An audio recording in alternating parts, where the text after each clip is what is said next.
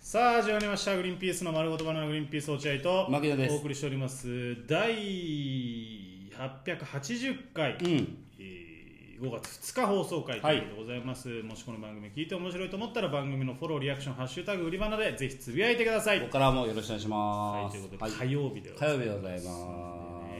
ねえー今日皆さん仕事乗り越えれば、えー明日からまた5連休と五いう連ことでい頑いね張っていただければなと思いますけどうも、んえーちょっと今日はごめんなさい真面目な話を本当にさせてください えいやええー、とかじゃないですーよ嫌だな嫌だなじゃあ本当に真面目な話です真面目な話って言われていいこと一個もないんだよなインデペンデンスデーの久保田さんが死にましたやめてよ冗談きついいなはい死んじゃったんですはい久保田の親父 がですジオヤジオや親父ことジオヤあーこれはだからだ から僕らは今ねいるのが7月の27、うんで聞いてる方は5月2日、うんだからまあだいぶね久保さんが亡くそうなだねってから時間が経ってるんでちょっと気持ちの切り替えは多少できたんじゃないかなとは思うんですけど4月18とかかそうそう4月18日ですよで僕ら連絡受けたのが20日ぐらい、うんで19発表があったのが21とか21でしょ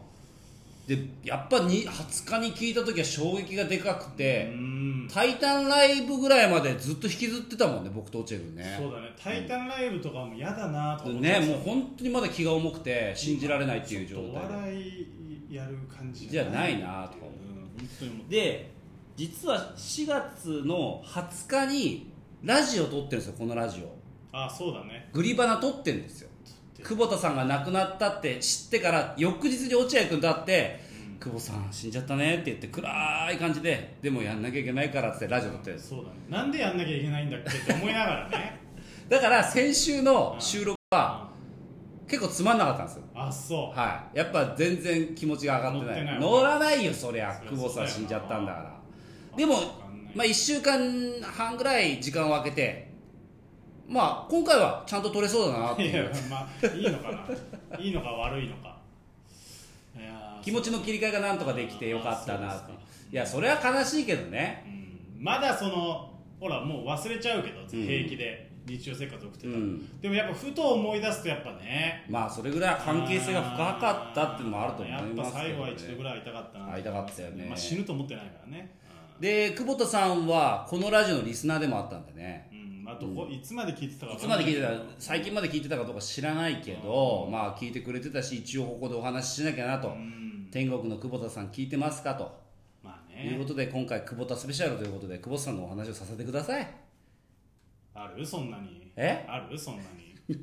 あんまねえかいやありますよそりゃあるよねそれありますしで久保田さんの死を受けて結構へこんでたんだけどそれで「タイタンライブ」行って、うんいやーちょっと気が重いなーそうなんだよウねエストランドがいるからなんせそう本当に久保田まあ名優声優と言っていいよ、うん本当に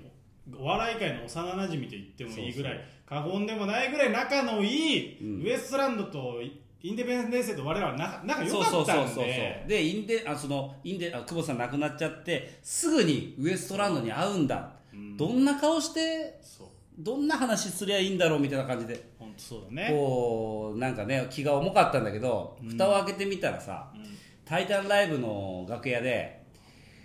えー、井口さんと話したんだけど、ああの人誰よりも切り替え早かったね本当に、リトルボーイうん、悲しんでんだろうけどあ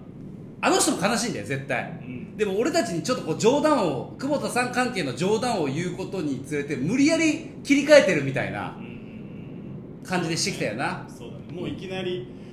えー重い感じになる前にもうすぐねそうそうそう死んでんすよっていういじりから始まってねだから多分井口さんも井口さんでちょっとあったんだグリーンピースと会う時に久保田さんの話どうやってしようかなと思ってたと思うんだけど、絶対そうだよね、うん、だから井口さんの方から切り出してくれてこううまい具合にこう笑わせてくれたというか明るい気持ちにさせてくれたんだけど、うんまあその後すっげえ長かったんだけどねぐじぐじぐじぐじすっごいよねしつこい本当に人を便所のように扱ってさ 本当に人の死で人を便所のように扱って 本当に長かったまあでもそれでちょっと切り替えができて、まあそううんだねまあ、仕事したってのもあるしね、ううんんそれでちょっと気持ちの切り替えができてやっと今落ち着いて久保田さんのお話ができるんじゃないかなーって思うんだけどなるほどねやっぱツイッターとかでもみんな悲し悲しんでたねあーそりゃそうだよ特にあ浅い企画の芸人さんたちはなんかやっぱでもなんて言ったらいいんだろう結構やっぱ売れてる方々も言ってたね久保田さんでしょだから本当に惜しい人だったんだよね愛されすぎてたんだね愛されてたねで死なないと分かんないからね久保田さん的な人って知らないとまあね知らないといや分かってんだけど、ん死ぬと思ってないからそうそうそう別になしもうさ死ぬと思ってたらもっと頑張って押したのにとかな、うん飲みに行ったのにとかさあーもっととかいろいろあったりとかしあってたあっめっちゃ愛されてんなって思ったんだけど、たうんでもさあのーまあみんなに久保田さん愛されてんなと思ったんだけどうんまあ俺も愛してたし久保田さんのことうんを、うんうんね、まあ、死んでからにはひ卑怯かもしれないですよこれは、別に卑怯とかないと思うけどあもう本当はあのい生きてる時に言っといた方がよかったんだけど愛してると愛してるキモいだろ言わなくてよかったよ死んでから言うのは卑怯かもしれおない前卑け怯じゃどないよ別に恋人じゃないんだか愛してたんですけらどでもみんなも愛してたうん愛してたね、でもく久保田さんもきっと僕のことを愛してくれてたんじゃないかなって思うんだけどうん確認が取れないのよいや愛してなかったんじゃないマジでなんてこと言うの落合君はいなんちゅうこと言うの俺は愛してたんだようで俺は久保田さんが俺のことを愛してたと思うわけよんいや愛してないんじゃないちゅうこと言うんですか本当久に保田さんは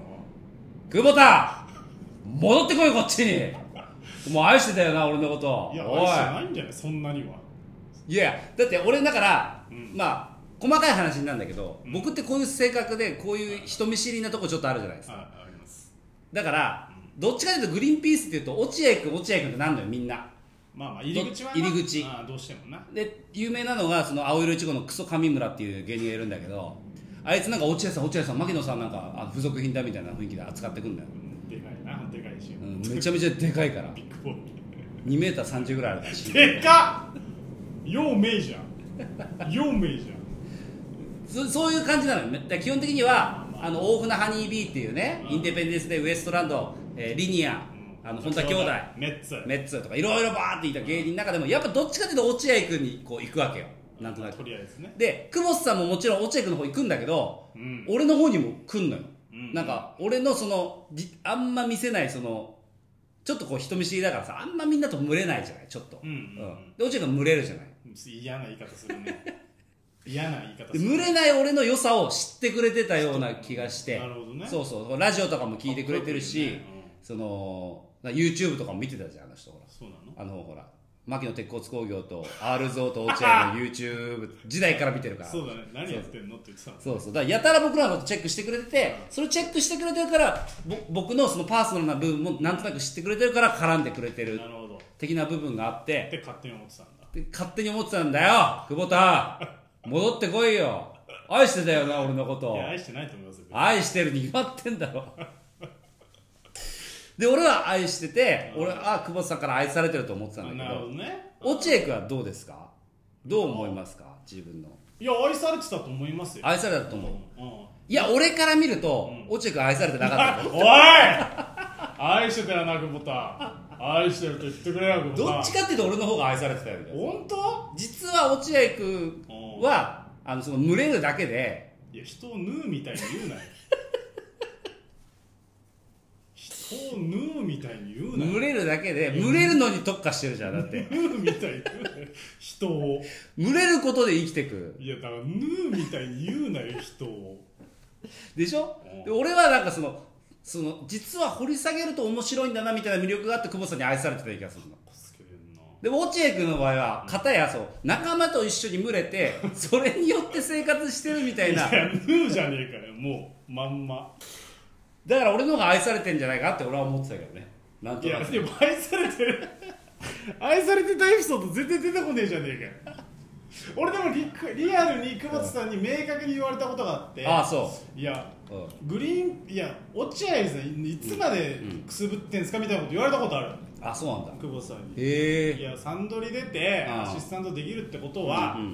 もう相当あるははずですからあなるほどね早く売れてください的なことあなるほどねうんあ愛されているやそうなんだから久保田さんって意外とそういうことを言ってくれる人なんですようんいろんな芸人を応援する人なのそうだね俺たちにもまあ事務所も違ううし、んそんなに会う機会は他の芸人よりは多くないかもしれないけどすごい応援してくれてるんだよそうラジオ聞いたり YouTube 見たりとうかん、そうでそれと同じように他の芸人にも多分みんなに言ってんのよそう応援してんの面白いよね面白いよねって言ってうんだから今みんなが悲しんでるそうだね愛してたんだなって俺はすごい思う、ね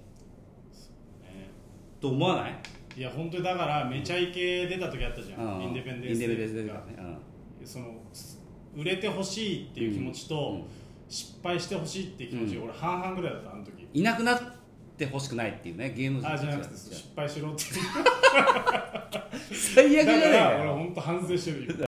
ごめんなさいあの時ほ売れちゃえばよかったのにっていうじゃあじゃあ僕もごめんなさい本当にマジで半々マジで半々いや売れてほしい反面わかるわかるちょっと失敗もしてほしいなでも、まあ、これだけいらっしゃったらもう時間ないんだけど、僕は芸人を始めて衝撃を受けた芸人さんが2人いて、おあのー三四郎の小宮さんとインデペンデンス久保さんですいやーなるほ俺あの2人はうわもう天才だなと思ってどなるほどね、いろんな天才いるけど、うん僕のツボにはまる天才がうんあの2人でこの2人にはもうかかなわないわと思ったのが確かに俺その2人なんだよインねディペンデンス・デーの俺なんならインディペンデンス・デーの久保田さんぐらいかな衝撃受けて天才だと思ったうわっていうそっからどんどんどんどん丸くなってってねうんまあうんね、優しくなってったからだけどっていうのははいとはい、といいううこととでこでもう時久保間さんないもっとねお話ししたかったけど、はいうん天天国で聞いててくだ さい本当ですよこのラジオ引き続き久保さん聞いててくだ さいもうお酒飲んででんぐり返ししないでねさよならはい